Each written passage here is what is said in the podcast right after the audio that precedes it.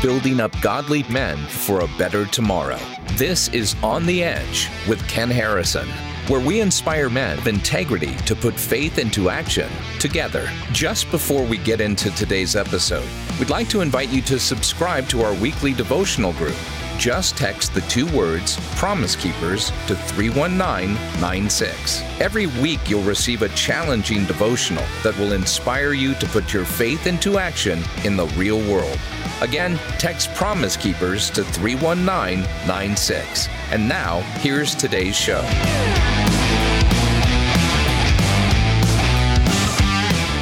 So, Bob McEwen, I was watching CNN the other night and and I was told that I'm a horrible human being because I'm an American, and I'm the worst kind of American because I'm I'm homophobic, transphobic, misogynistic. I'm scared of everything because I'm I'm I've made the mis- this terrible sin of being born a white American.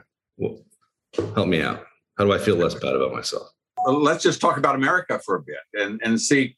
Uh, the, the standard in the world is based upon power and so uh, the, the, Spanish were the, the, supreme power, the Romans were the supreme power, Peloponnesian. Then for about uh, 450 years, it was uh, after the French, it was the British rule Britannia. Britannia rules the waves. So if a ship is attacked on the high seas, it was the British that made sure that a country wasn't overrun.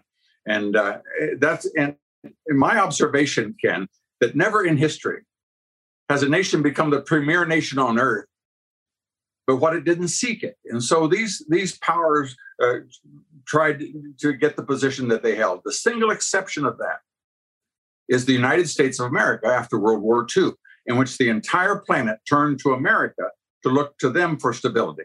And so, if, if a ship is attacked on the high seas, has happened over 300 times last year, to whom can they appeal?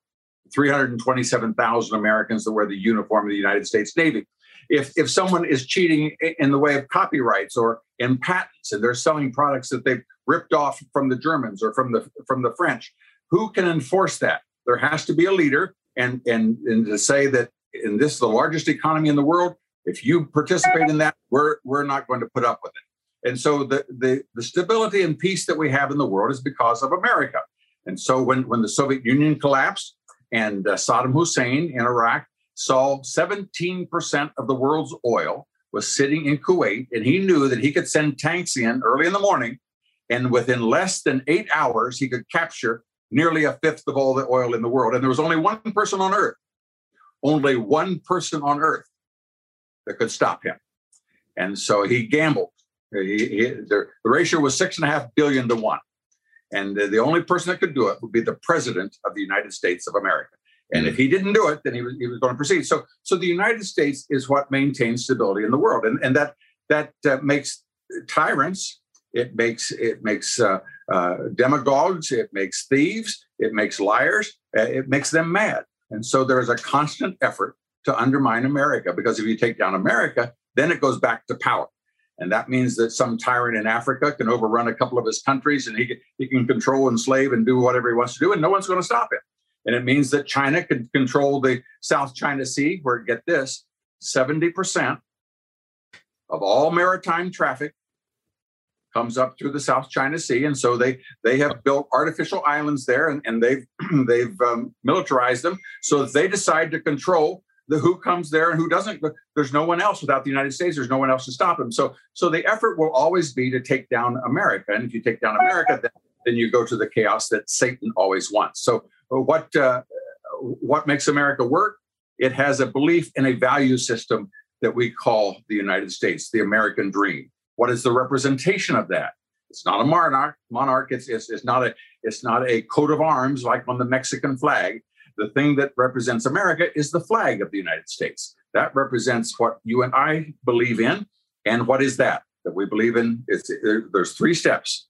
We believe in God and that it is God who gave us life. And then, as on the Jefferson Memorial, the God who gave us life gave us liberty at the same time. And so there will always be an effort to take away our liberty. And how do they do that? First of all, they do away with God.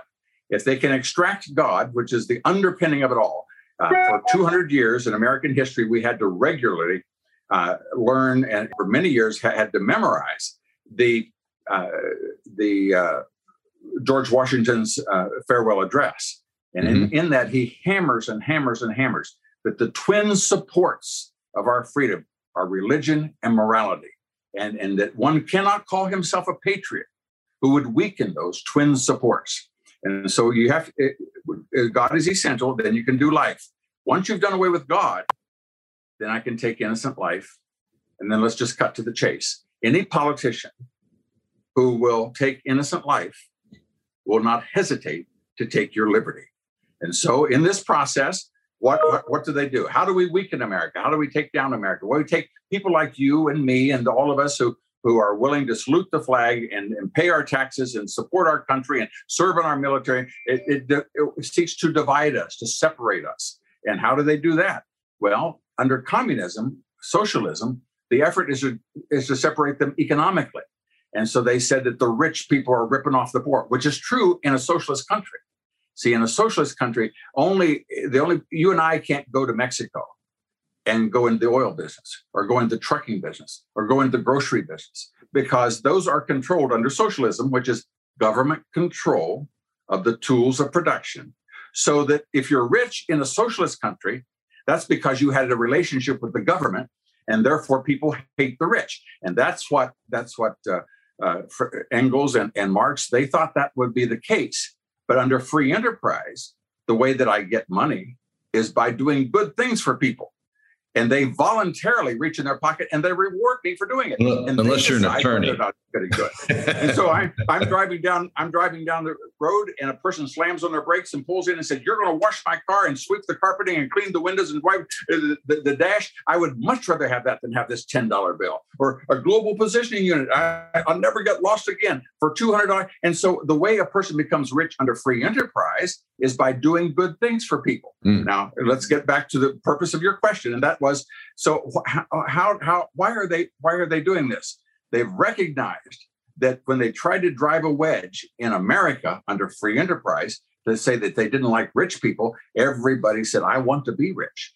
And the person that they were counting on to rebel, that, that factory worker at Ford Motor Company, they find out that, that he has a motorhome on the weekend and he, he has a, a cabin up, up in the upper peninsula and he has, and he doesn't he doesn't want to tear down the system and so then they began to shift beginning in the 1960s let's drive wedges between that man looketh on the outward appearance. Let's say that because of your skin color or because of your ancestry or because of your whatever, that will begin to divide them. And we recognize as what it, what it is. It's evil. Man looketh on the outward appearance, but God looks on the heart. And so, as as uh, uh, uh, Martin Luther King said, the content of the character. That's what Americans were. And let's let's just emphasize that again. See, America is not is is not physical. America is spiritual. You and I cannot become Japanese. You and I cannot become Chinese, but anybody can become American mm. because American is spiritual. It's what you stand for and what you believe in. And so if you can undermine that and you can say, see that person over there, E.W. Jackson, who is just one of the best speakers in the world and a good, a good Harvard law graduate, he says, if you divided people up between the green eyes and, and the blue eyes in a class. He said, in short order, you do that for a, few weeks. In short order, the blue eyes and the green eyes weren't, wouldn't be playing with each other. They wouldn't date each other. They would. Be, you could create the trouble. That's what Satan wants. Satan is a divider. He is an accuser of the brother. He goes around harassing and attacking. And the purpose of Promise Keepers and the purpose of America is to is to keep our eyes looking upward, looking to the source of our our salvation, that which brings us together, that's which made us as to who we are. And by doing that, then America becomes the stronger. I, well, I'm going long here, but the fact is, in World War II, for example, when when uh, everyone in a, in a military organization is, does what they're told, and in America, we've all we're entrepreneurs. We, we we think and act for ourselves, and that's why this this COVID thing is a little deviation from that, but let, us put that aside. Americans have always, when they had a problem, they just fixed it. And so there are there are skyscrapers all over the world because an American, Elisha Otis, invented the elevator. And there are places where it's a miserable 100 degrees because an American invented, Willis Carrier invented the air conditioner. Mm. And so when we needed something, we we made the, the, the railroads, we did whatever had to be done to, to, to make it work. So in, in, in, the process of doing that, they, they now want to make us uh, in World War II, for example, when the Battle of the Bulge, in which for the first time they had an offensive in the middle of the winter, and, and America had, had landed in June on, on the beaches of Normandy and started to march towards Berlin. And by Christmas time, they were three fourths the way there. And that's when Hitler got all of the folks rallied together, cobbled everything that they had, and had an offensive called the Battle of the Bulge, in which they overran and pushed back. And they made a big bulge in the line, went all the way almost back to Paris. And many of the of the units, American units, were caught behind the enemy lines. That means they had no they had no support, they had no ammunition, they had no communication. They're surrounded by the enemy. And what did they do? Well, anybody who ever saw the Dirty Dozen, we know what they did. They said, "See that bridge over there? We're going to go get it. See that factory? We're going to go take that out." And they said that during World War II, the Allies had a secret weapon, the American GI. Now, Americans know who they are. They're, they are individuals made by God, unique in the world, and, and Satan want, comes to seek, destroy, and divide. And so, what's he want to do? What's the, the one that they're they're harping on now? Is is the color of your skin? As an absurd uh, uh, topic as one can use, but you have to learn it. And so now they've come into our school system and teaching little five year olds and to stand there because of the color of their skin, that somehow or another that they they are uh, they're not they're not equal, they're not fair, they're not American, and it, it, that is the battle that that we face at this moment, as great a battle as America has ever faced, and the solution to it is spiritual, not physical. You can't go up and beat it out of a person's head, but you give them truth and truth will, will restore it. And that's what Promise Keeper is, is doing. And that's why, of all the people I could be talking with, I'm honored to be with you. Well, you know, we've been good friends for a while. And uh, first time I met you, remember I met you in your office in DC, and uh, you gave me a, an amazing treatise on the difference between Hamiltonianism and Jeffersonianism, if I even said those right. And I always thought I was a Jeffersonian until you made me realize I was a Hamiltonian. Uh, the education, every I'm with you, the stories, the education, and that's why I want to get a lot of this out. Just a couple quick comments. I mean, when the Americans came in in World War II, you had the Canadians, the Australians, the British, and the Americans coming in from the West, and you had the Russians coming in from the East, or the Soviets coming in from the East. The Soviets basically raped their way all the way into Berlin. There are no accounts of rape at all by any American soldiers, or, or the Canadians or the Australians, I have to say.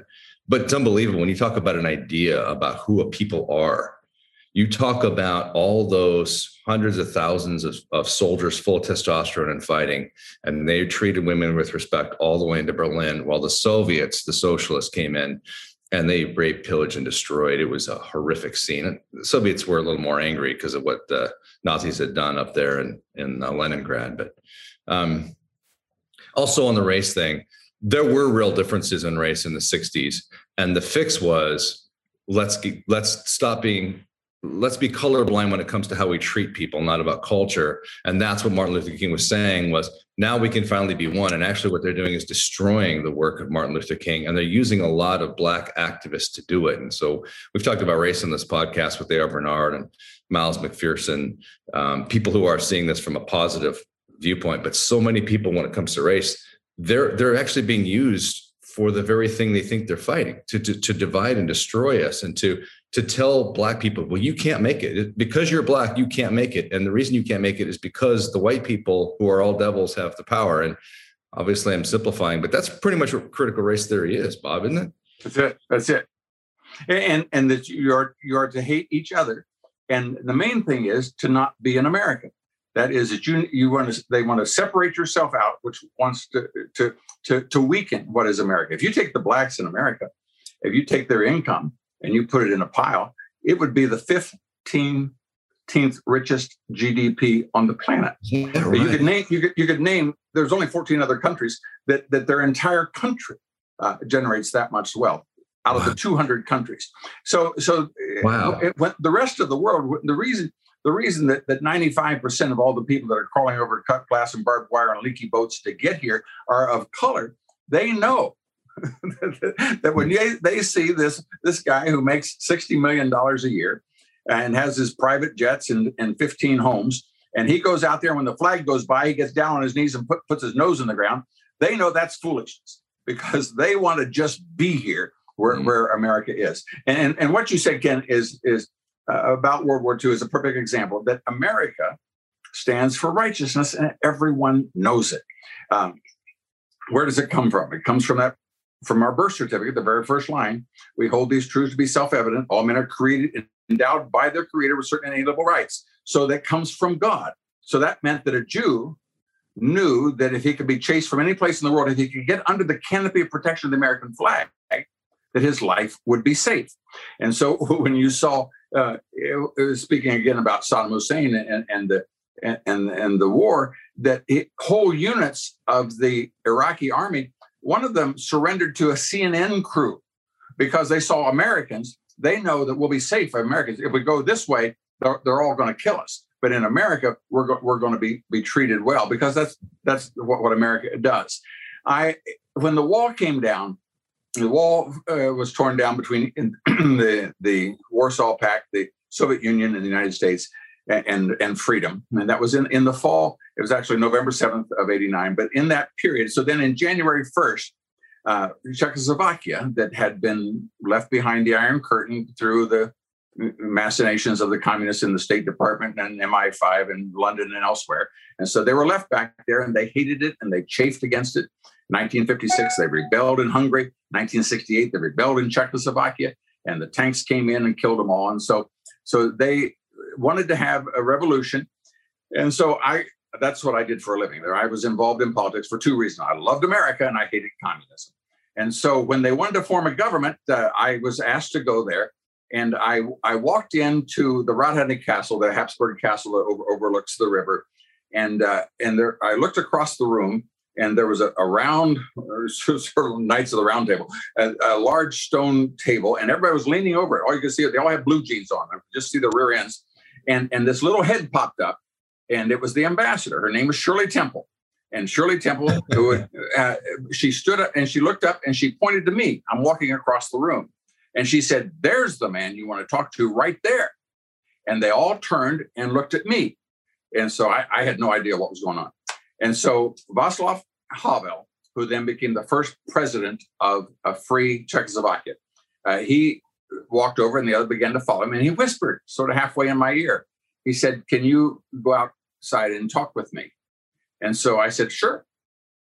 So we we went down the stone spiral staircase. We went out into the courtyard and he whispered. and he says to me, he said, They tell me that you're on the intelligence committee and you have uh, you have contacts in the intelligence community. And uh, he said, since the Soviets have occupied this place since 1945, all of the telephones are bugged, all the rooms are bugged, mm-hmm. and we can't we can't do anything. And so I, I repeat, we're outside, and he's whispering, and he said, "Is there a way that you could help us get a room in which we could meet that we would be secure?" And I said, uh, sure, I think we can help you do that. He said, well, fine, we'll go back up. And so we go in and we're going back up around those steps again. And I'm thinking in my head as I'm watching, I'm thinking, now that's interesting. We're all about the same age, which means that they are either either young or born after World War II, which means that they've lived under communism their entire life. So all they've ever been told is that the United States is evil and that communism is good. How do they know that we wouldn't do the same thing to them that the Soviets have done. Mm. And yet, intuitively, and, and so I, I, marveled at that. And I thought, intuitively, they know that America stands for righteousness. America is fair. America is honest.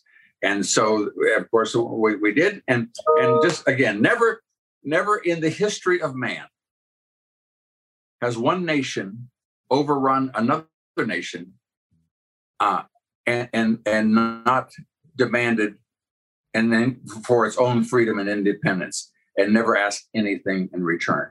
There's no example of that in history except the United States of America. And we sacrificed 50,000 lives in South Korea. Why? Because we wanted to control South Korea? No, we wanted them to have their independence and their freedom. We send trips up, uh, ships up the Straits of, of Taiwan for one reason because we want the people in Taiwan to be free. We sacrificed it throughout Europe, not because we wanted to occupy Poland or, Germany or anything else, but we wanted to be free. No nation has ever been that. America is not under attack because it's evil. America is under attack because it is good. I love that. And you know, there's there's no part of history that I can inform you on except for George Washington. That's like the only thing I've ever been able to, because I've read so many books on George Washington. And actually, good. good. The, the beginning of America the, as a nation um, through George Washington is consistent with what you're saying, because George Washington is the first guy to ever win a continent and give it away. I mean, there's this story about how when he won the war almost by himself, really. I mean, there's about, they, they determined that less than 10% of Americans actually helped him in the war, that about, about 30%, 35% of the col- colonial people back in those days supported the British. Many people did nothing. The people who actually helped him were less than 10%. And so as he, as he comes riding into Manhattan, there were people who are screaming at each other. We gave up one King George for another.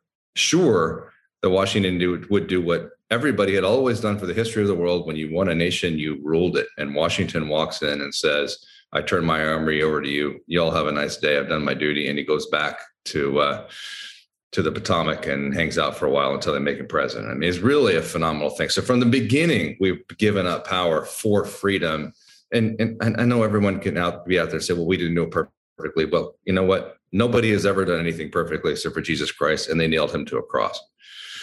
But what you say about America, Bob, is so important right now. And, and you were one of the congressmen from Ohio that Reagan could count on. I mean, you were really one of Reagan's men in the Congress that made sure um, that that his policies were going through a, a, a pretty big minority. I mean, when I was growing up in the 70s and 80s, I just figured the Democrats just ruled the Senate and the Congress. That's just how it went. I, I, I never thought that the Republicans could actually have a majority in the House in 94 because in my lifetime they never had that that's correct but you were one of those people that reagan could count on in the 80s to help to move freedom forward after just the abysmal policies of the 1970s well and he and i shared an affection for america and our and our contempt for communism he he was head of the screen actors guild when after world war ii the communists understood that the way that you impact people is to impact them through hollywood so mm. you can control if you control the Oscars so that everybody sits down to watch the Oscars and all you do is spit on Donald Trump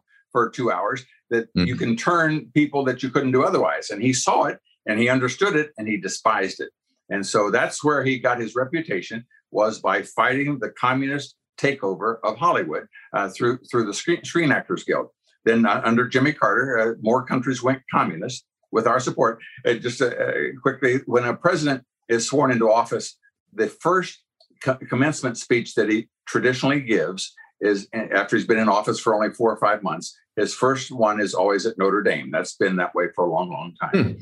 And so uh, when when Jimmy Carter went to Notre Dame in his first 150 or so days as, as president, and in that speech at Notre Dame, that commencement speech, he said the United States needs to get over its inordinate fear of communism. Well, that really? just said that said the message to the whole world that you know we're not they're they're they're fine folks. We don't need to be afraid of them. And so that just that that that was the was the green flag to to to around the globe. And more countries went communist under Jimmy Carter than any president since Truman. And so when Reagan came in to put a stop to it, and, and just uh, more aside here, I don't want to get, get lost here, but Ronald Reagan only did two things on the day that that he he was sworn into office. Usually the president doesn't do anything uh, this current president, I'm on the 1776 Commission. I was appointed by one, one of the dozen members appointed by President Trump. And, and to say that, that our country was founded in 1776, we used to teach it and everybody understood that.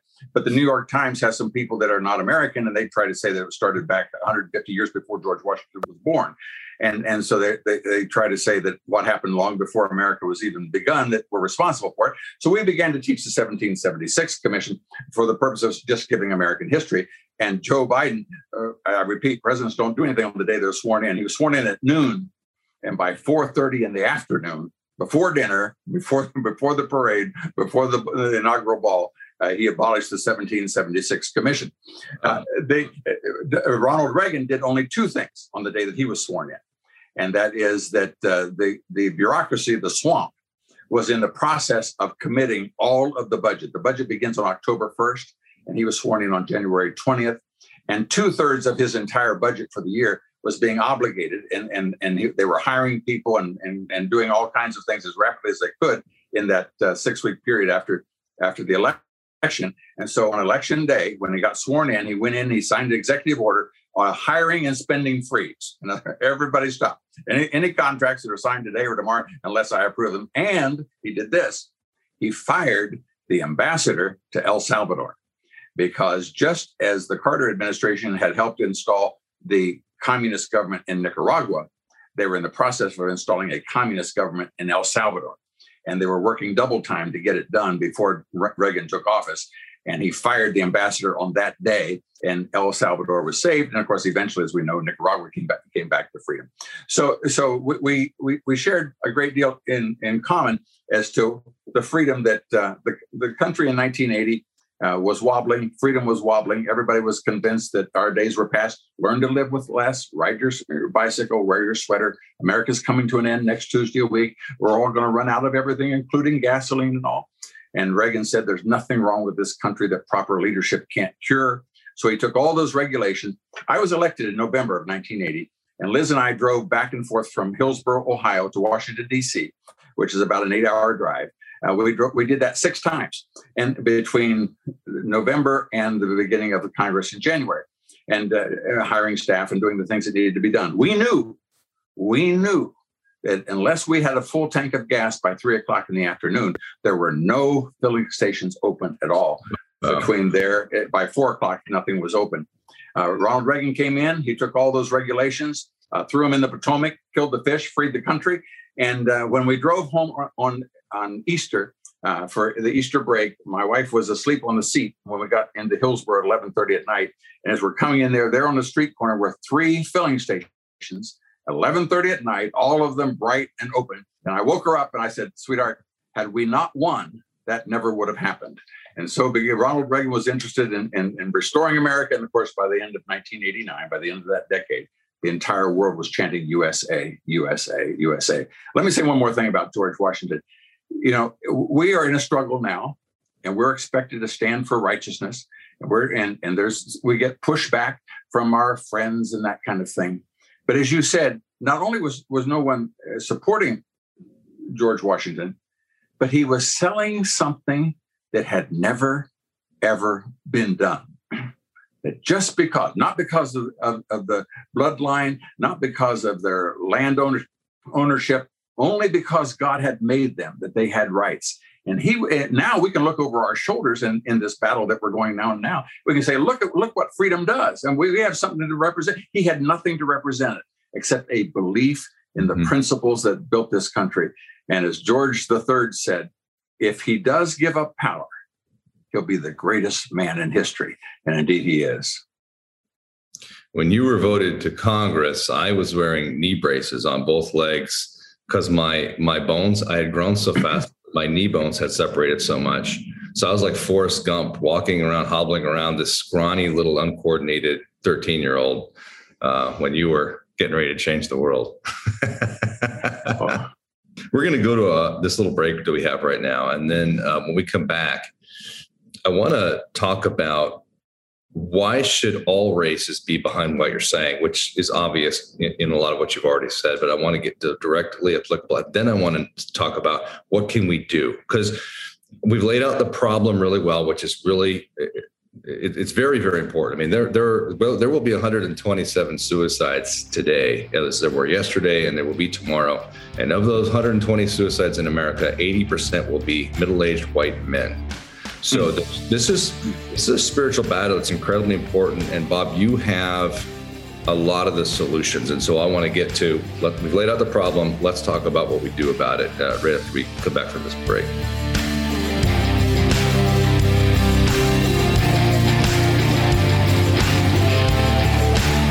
Today's episode is brought to you through the generosity of Waterstone. For nearly 40 years, Waterstone has assisted givers in supporting their favorite charities, like Promise Keepers, by crafting customized, innovative giving solutions. Waterstone gift strategists stand ready to create your personalized charitable plan, utilizing business interests, real estate, appreciated assets, charitable trusts, giving funds, and more. These donor specific giving strategies allow givers to bypass capital gains taxes, receive a fair market value charitable deduction, and have tax free growth for years to come. Prioritize income, minimize taxes, and optimize your giving with Waterstone. Find out how to give and receive the most from your assets by visiting www.waterstone.org.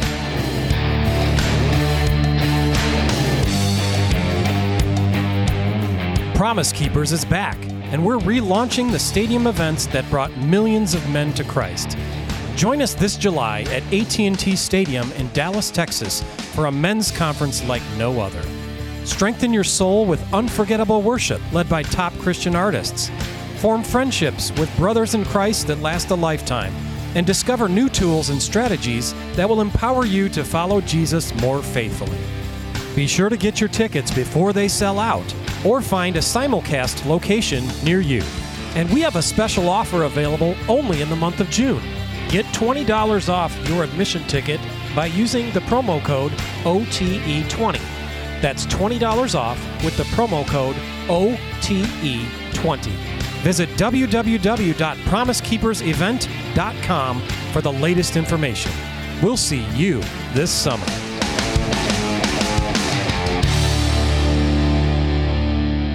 So we're talking to former Congressman Bob McEwen, really one of the great authorities on the greatness of America and the greatness of the freedom of America. And we've kind of laid out for the last 25 minutes or so the problem. But now I want to get to the solution. And so, Bob, I've got two two uh, questions for you, and you may just run with this for 20 minutes, and that's fine if you do. Number one, why should all races be involved in this, especially African Americans? Why should Black people who've been told for so long that um, they're just victims and and America is, a, is the problem. Why should they jump on board with what you're talking about and care? And then number two, what do we as a people do about what's happening? Because we now are seeing the fruition of 30, 40, 50 years of leftists taking over the education, the journalism, the uh, uh, entertainment of America. We're starting to see the fruition of that. We've all sort of, uh, our generations have been waiting for America to sort of wake up. We're now realizing we ain't going to wake up unless somebody wakes us up. So what do we do? Well, it, it, you, you become what you think about. And so that's why they constantly want to, us to not think about how God made us and how we're unique and special and we can do great things. We want to look over our shoulders at someone else that was offended somewhere, sometime. And let's talk about that. And uh, as you know, Rosa Parks, Rosa Parks, uh, that bus company was written, was the National City Bus Company from Chicago, Illinois. They ran buses in 38 cities in 16 states. They wouldn't mistreat their customers. But the Democrat members of the city council in, in Montgomery, Alabama, said that Black people had to sit in the back of the bus. Now, uh, of course, that's sort of like right now, where you have these governors telling churches that they can't meet. And as long as churches close down and do what, what they're instructed to do, then it's going to continue. But it comes a time when somebody's got to stand up. And Rosa Parks said, You can't do that to me. And so it went to court, and the court said, Quit, you can't do this nonsense. My goodness. And so now they actually teach that as though that's what America did. And America didn't do that. Some people that, that are politically opposed to the equality of man, the bedrock of America, those people tried to do that. And under the American system, they paid a price. And that's I an important eight, point, Bob. That's an important yeah, point. And, and that's that's not who America is. That is an unregenerate heart does those things. It's the one that that that impregnates a, a woman and walks off and it chooses not to be a father or to Amen. be a husband. That that isn't because America's bad. That's because the heart of that person needs regeneration. And when, when we see these things around it uh, in, in America, there are, are things that people do because we're people, our neighbors are not perfect. There's only a handful of us that are perfect. Most of folks uh, have errors. And in the process, when we focus on that, what does America do? America gives the greatest opportunity. Now, we've started this idea when, when, when they tried to sell how awful America was and it didn't work well. Uh, for example, the second richest spot on earth is Western Europe, France, Germany, Britain. Uh, most of the world lives on less than $2 a day. And, and uh, but the wealthy places of Germany and elsewhere, that's the second richest spot on earth, second to America. In the United States, these people that are, are coming in here at, at night uh, when they get here and they become an American, or no, they don't have to become American, when they get to America, and they go on the welfare system. And we give them stamps for food and a roof over their head and a bed to sleep in and those kinds of things. Anyone on welfare. So listen to this. The definition of poverty the American system, this is a Rector study, which is done every continually. A report comes out every 24 months by the Wall Street Journal and the Heritage Foundation. It takes people at the very bottom of America. Those are people who are living in poverty. A person living in poverty in America is more likely to have a telephone, a television, an air conditioner, an automobile, eats more meat, has more square footage space to live in than the average resident of the second richest spot, Western Europe. Yeah, right. So now, when you're trying to, it's called the Rector study. It comes out right. So, in, in trying to say how awful America is, the, the comparisons. I mean, you know, when I grew up in my town, you know, there was the Smiths car and there was the Browns car, and everybody. We were the richest nation on earth, so we had telephones. Everybody had one telephone. It was black. It was on a shelf. You could reach in from one side or the other, and and and we had televisions. Nobody else had a television. Everybody had a television and uh, nobody i didn't know a single home uh, that ever had air conditioning but in america now uh, everyone uh, no matter how poor a person has their own telephone their own television. There are more cars in america than there are licensed drivers. So our definition of poverty is, is, is getting so skewed so then they have to come in they have to teach something else. And, and one of the things they do in colleges they came up with this term diversity. And diversity means someone who doesn't believe in america. And so they would they would basically have some professor from Pakistan or somewhere, and he's he has a diverse he's bringing a, a diversity to the to the campus. Well, the diversity is he doesn't have a clue about America. He couldn't find Nebraska with a flashlight, but uh, all he knows is what he was told about the evil. And remember, they grew up under socialism, so they talk about the evils of the rich and how you have to take the rich and you have to. Uh, the, the, we should band together to to just redistribute. And so, let me just take about five minutes and, and say, Ken, what I think is the bedrock problem financially of people of poverty in America and how we fix it. And that is if there's a car going by your house, there are only two ways you can get money out of that person's pocket. Only two. One of them is called free enterprise. And that's where, as I said, you lay awake nights, sleep and figuring out ways how to do something good for the person such that they'll slam on the brakes, pull in, have you wash their car, have them paint their house, have them make a suit for them, uh, have have them fix a porch. Have them, you could do something so that they voluntarily reach in their pocket and make an exchange, which at the end of the exchange, you are both better off. Mm, you are wealthier that. than you were before. The and definition not, of capitalism.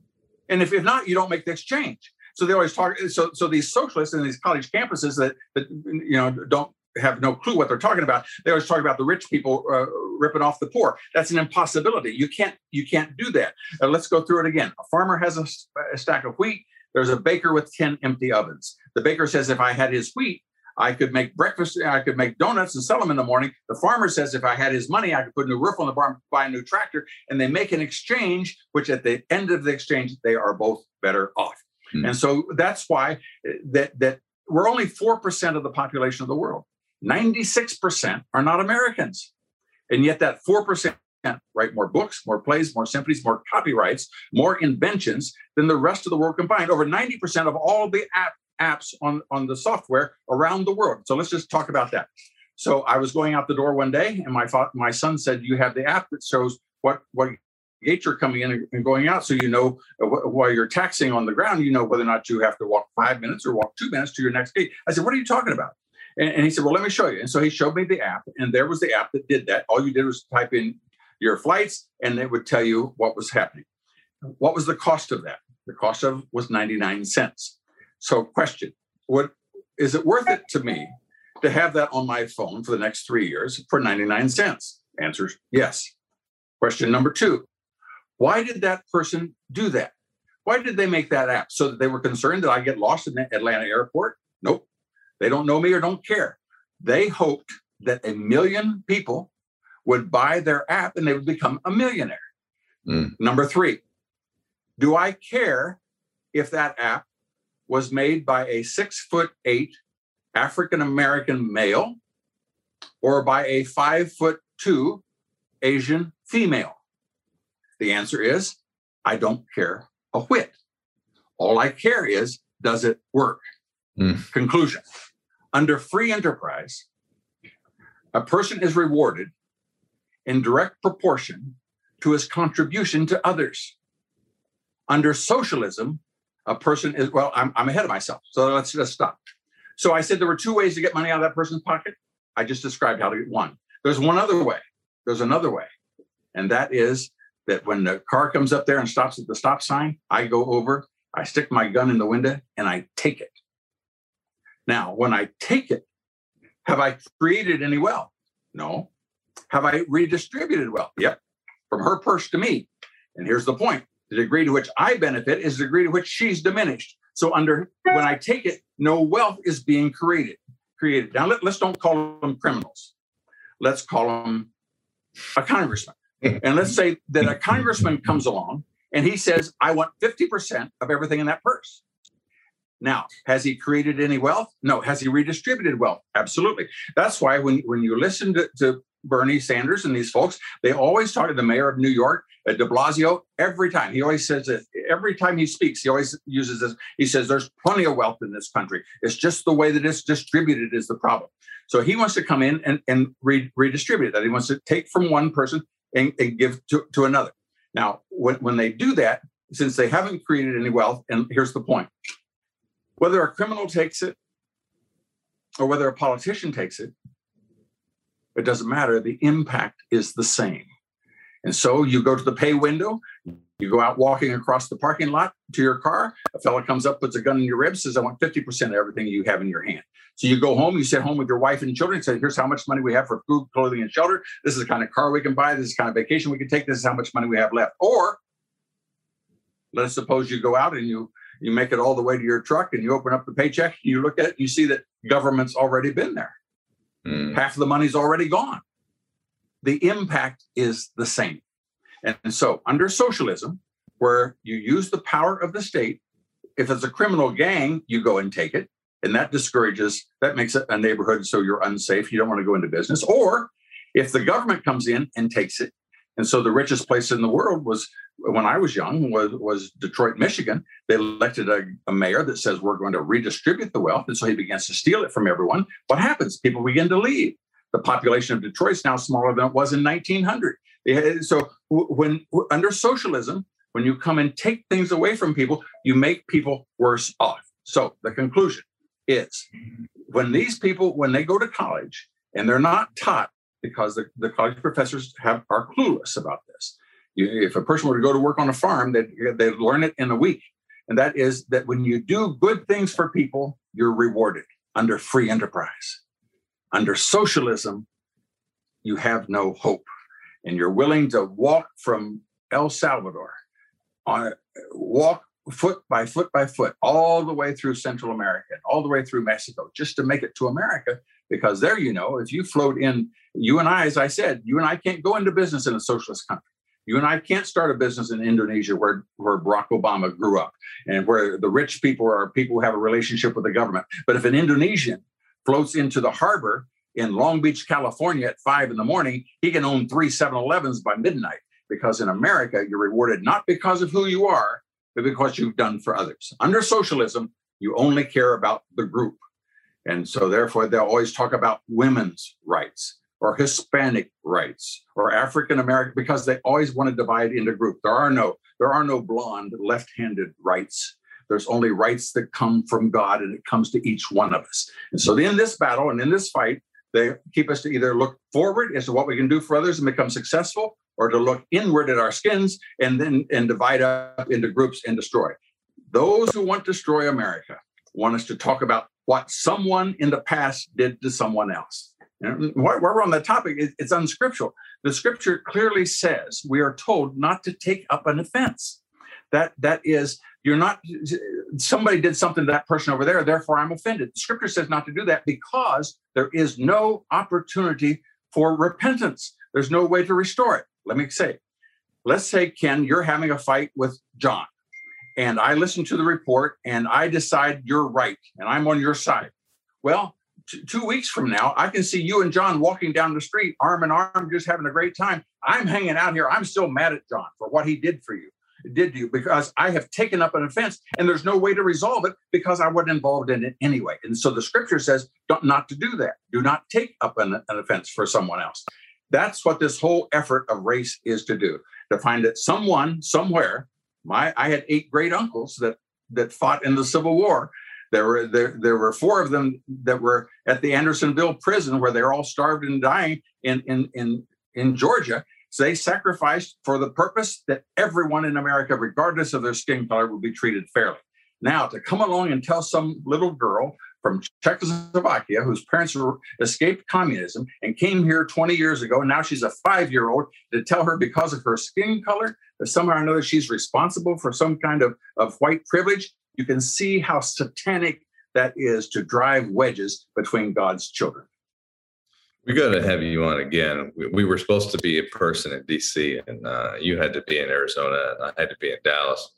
We got to get together do this again because it's so amazing. When you got about five minutes before you got to get on the road to Tucson, and so wrap this up. Put a put a bow on it for us. You you know you've you've basically given the problem and the solution, but um, maybe for for people like me who are kind of dumb, you can kind of what what do we do about this right now? Um, We've got well, this government in place. It's a it's a young government. It, it's going to have four years to do what it's going to do. Um, really, the problem facing America is not political; it's spiritual because we've lost our identity and who we are. So, Bob, you know, for for five minutes, tell us right now what what what should the common person do to help reverse this situation? Well, Ken, that that that is an excellent question, and it goes to the very heart of the matter. And it very simply is this: that is, we have to stop and think: what does it mean when when when everything is spiritual? Uh, what does it mean when when uh, Christ was saying that "Let not your hearts be troubled"? That he's going to, he's going to be leaving, and and Thomas looked at him and said, "What in the world are you talking about?" He said, "We don't know where you're going. How could we know the way?" And Christ said this. He said, "I am the way." Now, immediately, as a teenager, what I'm thinking, what do you mean I am the way? Here's what it means it means that when we do what God says, that is the program that is successful. Doing it God's way. I am the way. Follow me. Everything else is just opinion. So when, when you want to know how, how do I build a marriage, you can go to some bookstore. And uh, I, my wife and I taught marriage conferences, and I always had a reading from this one particular author. It was Barbara D'Angelo, and she she was. Uh, I read the blurb for her book, she had been married six times. And so this time she was telling how this is the way you do it. So so you can keep following man because she thought she did it right the third time and the fourth time and the fifth time. So if we follow man's ideas, we end up in the ditch. And so Thomas said, I, we don't know where you're going. How are we going to get there? And Christ said, I am the way. So how do we solve our marriage? How do we solve our country? How do we solve our community? How are we going to eh, solve this race stuff? It's because we need to look at how he does it. And he and so therefore that's the whole purpose of promise keepers is to say that we're going to look at the example, that we're going to give our word, we're going to make our promise to him, and then we're going to keep it. And and then righteousness exalteth the nation. Sin, what is sin? Sin is anything that separates us from God. So that's why they want to take under God out of the Pledge of Allegiance, and that's why they don't. That it, it, sin and and what is the consequence of sin? Sin, the Scripture says. I'm using the book again, the manual. The, the, from the manufacturer, he said, if you so sin when it is conceived after it's done, it brings forth death. The wages of sin is death. So when you when you've done the sin, the payoff is death to my marriage, death to my business, death to my country, death to my neighborhood, death to my city. Ultimately, not only spiritual death, separation from God, but also physical death. If we do this, we take these things, but if we do it God's way, that, that, that Christ said, I am come that you might have life. I am the way, the truth, and the life. He that hath the Son hath life. And so if we want to have a lively, successful marriage. If we want to have a lively, successful life, we have lively, successful community and nation. We do it God's way and that's what so the answer to it it sounds like it's it's kind of uh, uh, the back of the hand just off-putting but, you know i am the way well actually he is that is the answer And so, uh, you know, as we begin to follow him, he then also it, it's it's unlike any other book. There's a Holy Spirit, and that is he begins to talk to us, and he begins to enlighten us, and we see things that didn't make any sense before. When we start to read it, and we ask him, we may have read it years ago, but now when we read it, we see what it actually means because he, he he's talking to us. And then the Scripture says to, that that we are to gather ourselves together. So the purpose of promise keepers is to find people who are like-minded of the same heart and then to begin to stay and do that. And again, in this spiritual battle which we're on, when you when you see it, you can see what's going on. Other people think, well, it's just because of the pandemic that we're going to close everything down. No, no, no, no.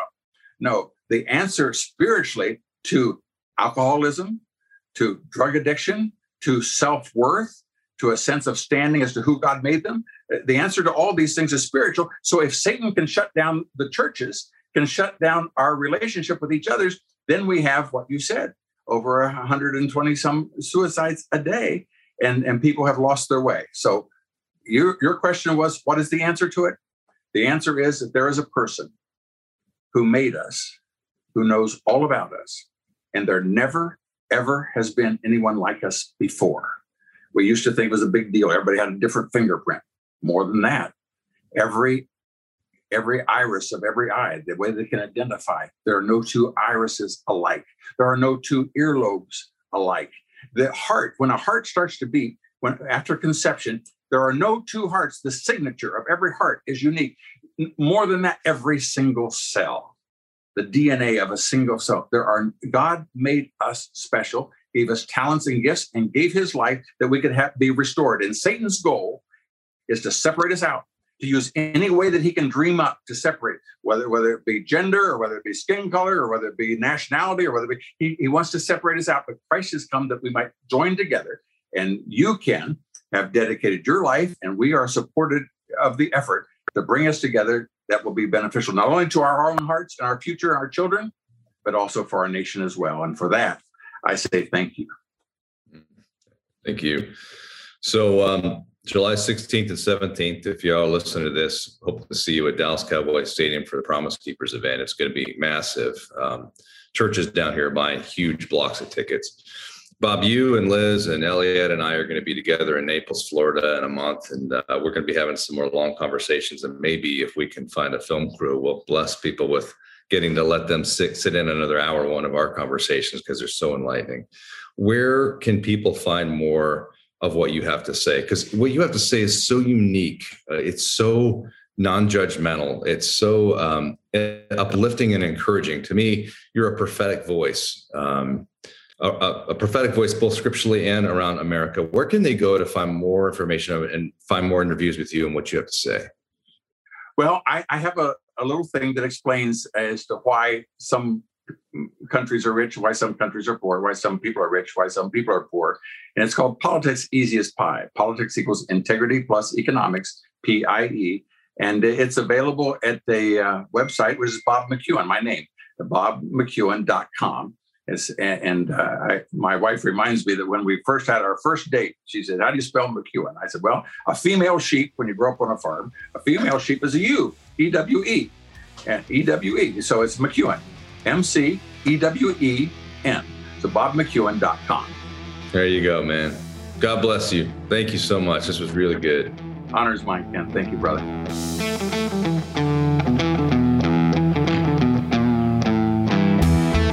Thanks for listening to On the Edge podcast with Ken Harrison. For a lot of you, this is our first time meeting, and I want to tell the men listening about an organization I'm the current chairman of Promise Keepers. Promise Keepers is an organization founded by Coach Bill McCartney that's led men across the world to a saving relationship with Jesus Christ. Promise Keepers is calling men back to courageous and bold servant leadership. To learn more and get involved in the mission of Promise Keepers, visit promisekeepers.org. Follow on social media or download the Promise Keepers app on Apple Store or Google Play by searching Promise Keepers. Through the Promise Keepers app, you'll receive access to devotionals, Bible studies, and other great articles and video content, and a community to build friendships, lead your family, and become transformative leaders. See you next time for On the Edge with Ken Harrison.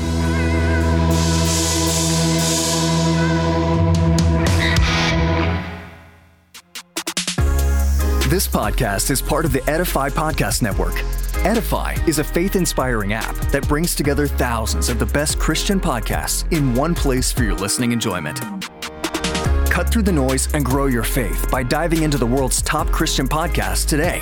Download the Edify app for free from the App Store or Google Play, or by going to edify.app. That's E D I F I dot app.